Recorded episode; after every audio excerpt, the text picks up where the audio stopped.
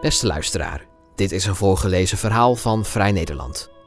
Mensen met een beperking zijn in Nederland eenzamer, armer en depressiever dan mensen zonder beperking. Niet alleen vanwege hun beperking, maar ook omdat ze worden buitengesloten door de samenleving. Dit is deel 2 van een onderzoek door Anna Deems en Matthijs Smit naar hoe inclusief Nederland is voor mensen met een beperking. Anna Deems leest zelf voor.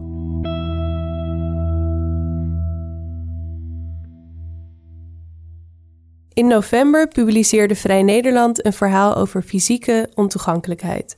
Te smalle deuren bij winkels en cafés, het ontbreken van rolstoeltoegankelijke toiletten, beperkt openbaar vervoer, ontoegankelijke bioscopen, pretparken en sportverenigingen. Op al deze terreinen bleek Nederland, ondanks de verplichting die het ondertekenen van het VN-verdrag Handicap met zich meebrengt, toch nog enorm tekort te schieten. Maar toegankelijkheid gaat verder dan wat het oog kan zien. Doel van dit verdrag is het volledige genot door alle personen met een handicap van alle mensenrechten en fundamentele vrijheden op voet van gelijkheid te bevorderen, beschermen en waarborgen, en ook de eerbiediging van hun inherente waardigheid te bevorderen.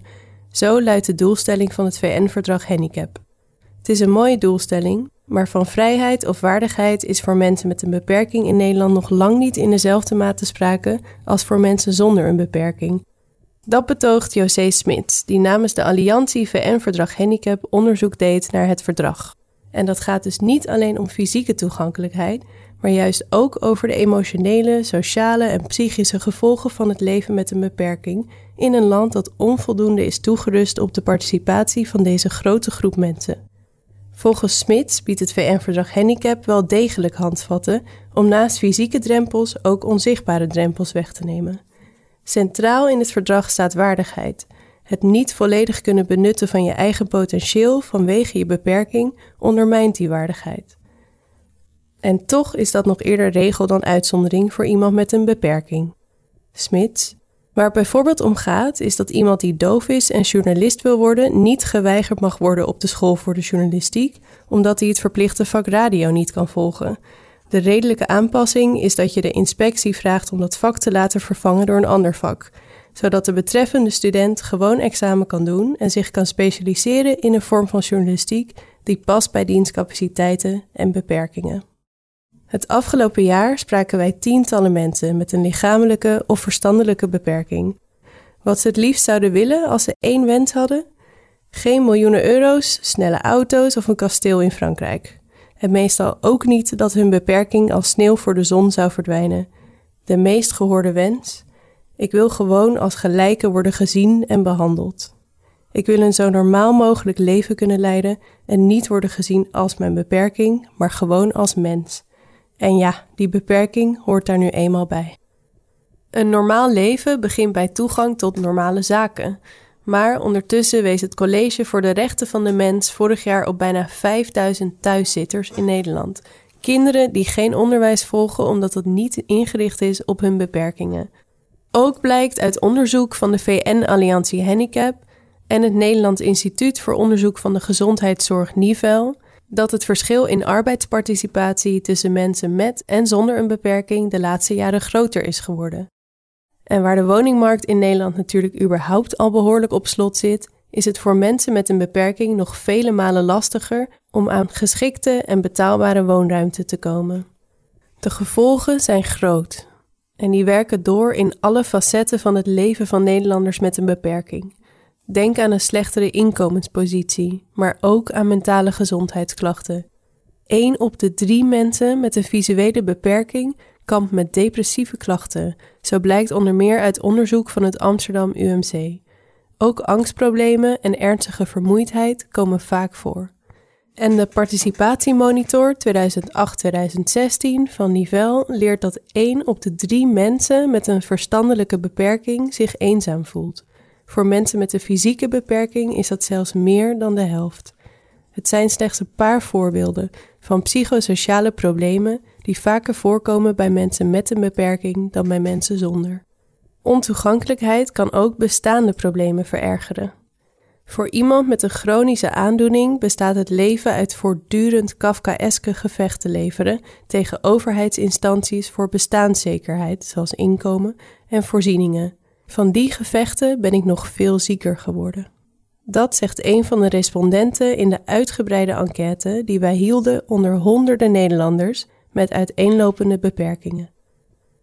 In de strijd voor meer toegankelijkheid gaan fysieke en onzichtbare aspecten hand in hand. Want wat heb je aan een rolstoel toegankelijk café als je geen geld hebt om een biertje te drinken? En wat voor winst levert een toegankelijke bioscoop op voor iemand die niemand heeft om samen mee naar de film te gaan? Imke en ik zijn samen naar een hardcorefeest geweest, terwijl ze daar helemaal niet van houdt, lacht de 27-jarige Eva van de Beemt. De 22-jarige Imke Suikerbuik grin ik mee, terugdenkend aan die dag. We zitten in de tuin van Van de Beems woongroep in Roosendaal, want de coronamaatregelen zijn ook hier aangescherpt. Van de Beemt woont hier vanwege haar verstandelijke beperking. Omgaan met plotselinge veranderingen vindt ze lastig, zoals die steeds wisselende coronamaatregelen. Ook raakt ze vaak overprikkeld. Tegelijkertijd is ze een bezig bijtje, zoals ze zelf zegt. Ze zit in meerdere commissies van de woongroep, volgt elke maandag de cursus voeding en organisatie en werkt tweemaal per week in de tuin. Ze is gek op de dieren daar, een liefde die ze deelt met Suikerbuik, die op een hobbymatige boerderij net buiten de stad woont. De vriendinnen kennen elkaar dankzij het Buddies project van Handicap NL, dat jongeren met en zonder handicap matcht op basis van gemeenschappelijke interesses. Want terwijl vriendschap de normaalste zaak van de wereld zou moeten zijn, voelen jongeren met een handicap zich vaak niet begrepen en gewaardeerd. Van den Beems moeder meldde haar aan voor buddies. Wel met mijn toestemming hoor, zodat ze meer in contact zou komen met leeftijdsgenoten. Als buddies al langer had bestaan, had ik zeker eerder willen meedoen. Ze heeft al wat jeugdvrienden, maar dit is heel anders. Dat beaamt suikerbuik. We zien elkaar geregeld, ik kan hier elke week zijn. En het is wat diepgaander. We kunnen open praten over persoonlijke dingen of over waar Eva naartoe wil. Dat is soms best lastig om met ouders of coaches te bespreken als die net andere verwachtingen hebben. Suikerbuik deed al eerder vrijwilligerswerk met mensen met een verstandelijke beperking. Ik denk dat het heel erg belangrijk is om hen te leren hoe leuk het leven kan zijn en dat je niet alleen eenzaam op je kamer hoeft te zitten. Van den Beemt. Dat eenzame gevoel ken ik ook zeker wel. Het is veel leuker om soms samen iets te ondernemen. Projecten en initiatieven zoals Buddies helpen natuurlijk wel om het symptoom eenzaamheid te bestrijden. Dat vindt Ilja Soffer, directeur van koepelorganisatie Iederin voor mensen met een beperking.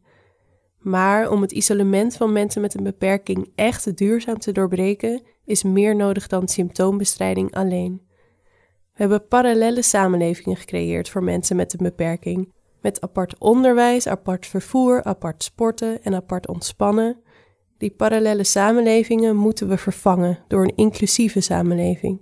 Een inclusieve samenleving waarin plaats is voor iedereen, ongeacht beperking of aandoening. Verdekt achter de hoge bomen van een brede laan in het Gelderse Oene staat een pittoresk oud boerderijtje. De 27-jarige Geri van Tongeren woont er prachtig.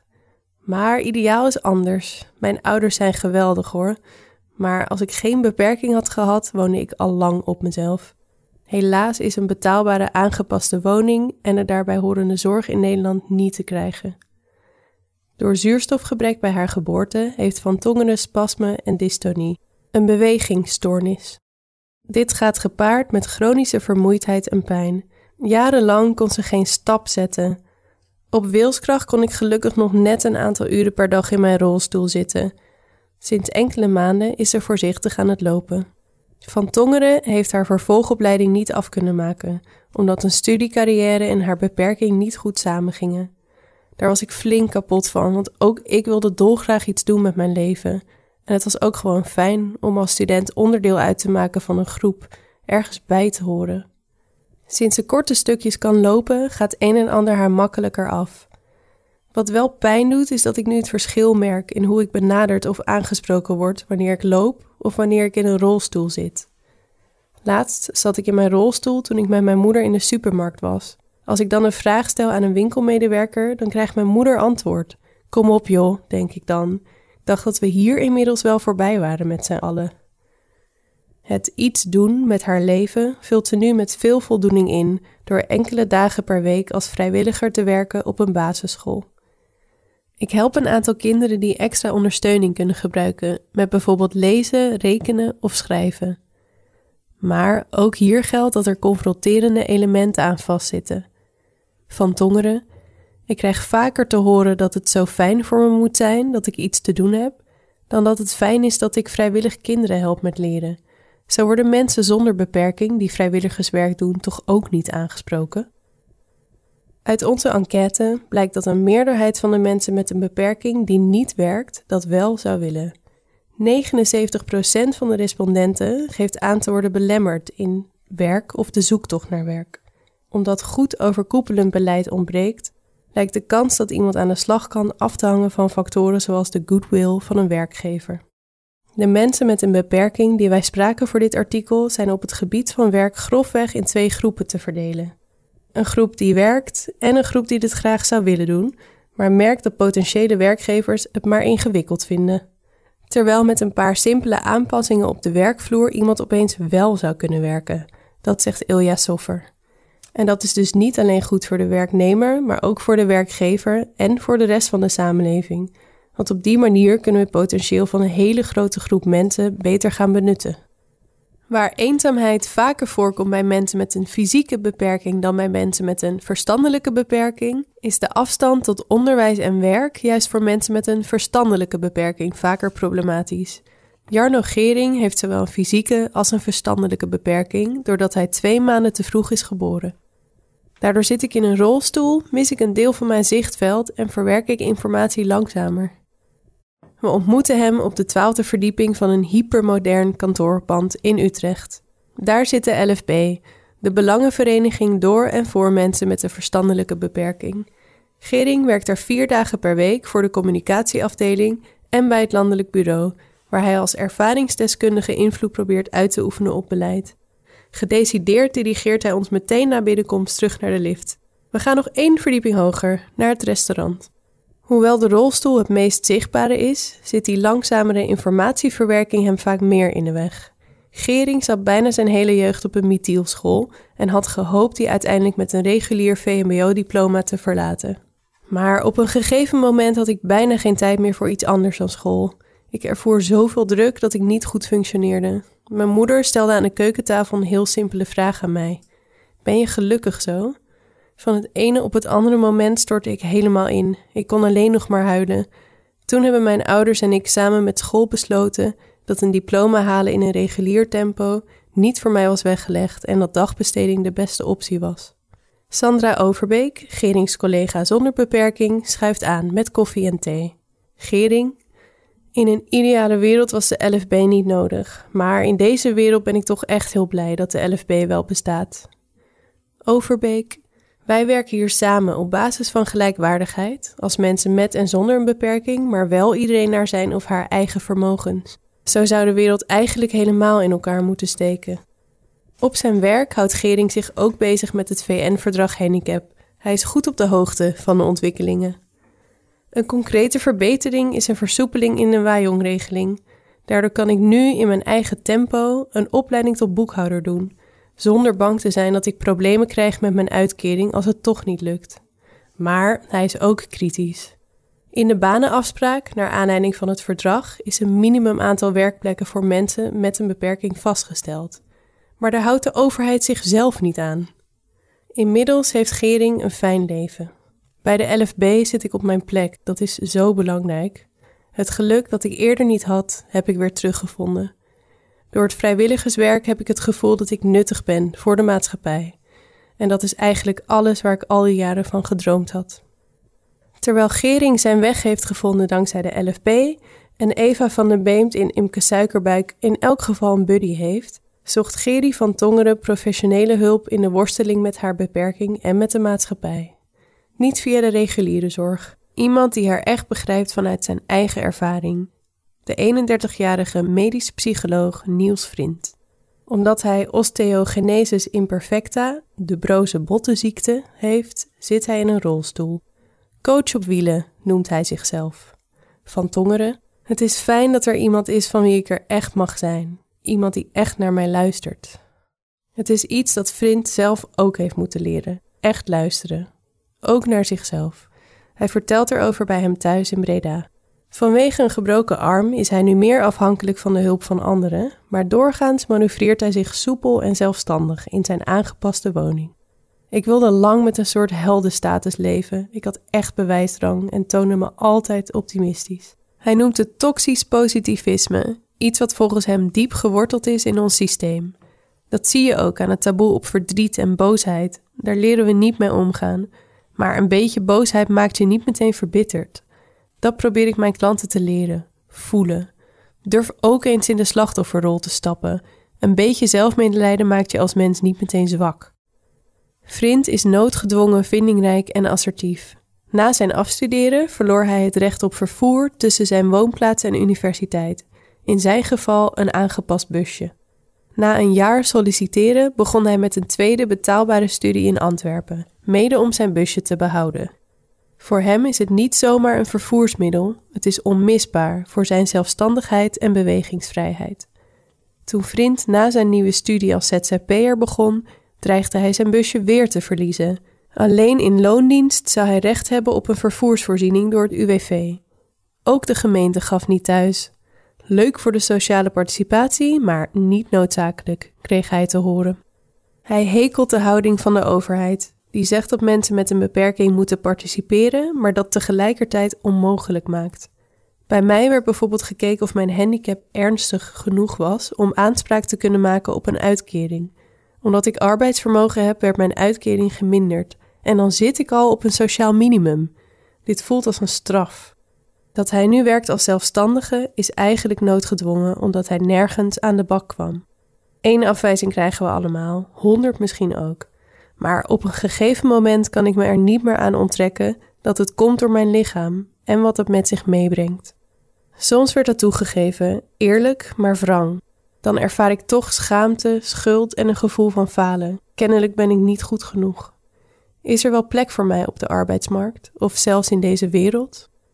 Iedereen is wel druk met het nadenken over toegankelijkheid, maar het wordt nog te veel beschouwd als iets extra's. In plaats daarvan moet toegankelijkheid een basisprincipe zijn bij het maken van beleid. Dat zegt Lisa Westerveld, Tweede Kamerlid voor GroenLinks met onder meer onderwijs en jeugdzorg in haar portefeuille. Ze kaart de positie van mensen met een beperking regelmatig aan, bijvoorbeeld in het debat over de onderwijsbegroting of met gerichte Kamervragen over het VN-verdrag Handicap. Of bij het beleid rond het coronatoegangsbewijs, waar eerst geen oog was voor mensen die niet gevaccineerd of regelmatig getest kunnen worden. Maar het debat daarover wordt steeds vooruitgeschoven. Blijkbaar heeft iets geen prioriteit als je er zelf geen last van hebt. Hoe het wel moet? Westerveld wijst op de samen naar schoolklassen, waarin kinderen met een beperking les krijgen in een aangepast klaslokaal op een reguliere school. Of neem de Monnikskap in Nijmegen, waar kinderen met een lichamelijke handicap HAVO-VWO-onderwijs in hun eigen tempo kunnen volgen. Dat zou eigenlijk heel normaal moeten zijn, want als jij in een rolstoel zit, betekent dat natuurlijk niet dat je geen HAVO-VWO kan doen. Het zijn voorbeelden waar ouders, kinderen en leerkrachten blij mee zijn, maar die niet passen in de bestaande financieringsstructuur en daardoor afhankelijk zijn van grillige subsidiepraktijken. Maar voorbeelden zijn slechts voorbeelden. Zonder radicaal ander beleid leiden ook mooie initiatieven en goede bedoelingen niet tot een echt inclusieve maatschappij. Een maatschappij waarin Jarno Gering en Gerry van Tongeren op hun eigen tempo hun middelbare school en vervolgopleiding hadden kunnen afmaken. Waarin Eva van den Beemt haar passies met meer leeftijdsgenoten kan delen. En waarin het nou echt eens klaar is met de stigmatisering van mensen met een beperking. Ik wil als volwaardig worden gezien, zegt Niels Vriend. Er wordt gezegd dat je niet naar een handicap moet kijken. Waarom niet? Mijn handicap is onderdeel van mij, dat hoeft niet ontkend te worden, maar kijk ook naar de rest. Deze publicatie is tot stand gekomen met steun van het Fonds Bijzondere Journalistieke Projecten. Spot on Stories is een collectief van freelance onderzoeksjournalisten. Wil je meer verhalen van ons lezen of beluisteren? Kijk dan op vn.nl of abonneer je op Vrij Nederland in je podcast-app. Voor onze trouwe luisteraars hebben wij ook een speciale actie. Een half jaar Vrij Nederland online voor maar 15 euro. Kijk voor de aanbieding en de voorwaarden op vn.nl/podcast. Bedankt voor het luisteren.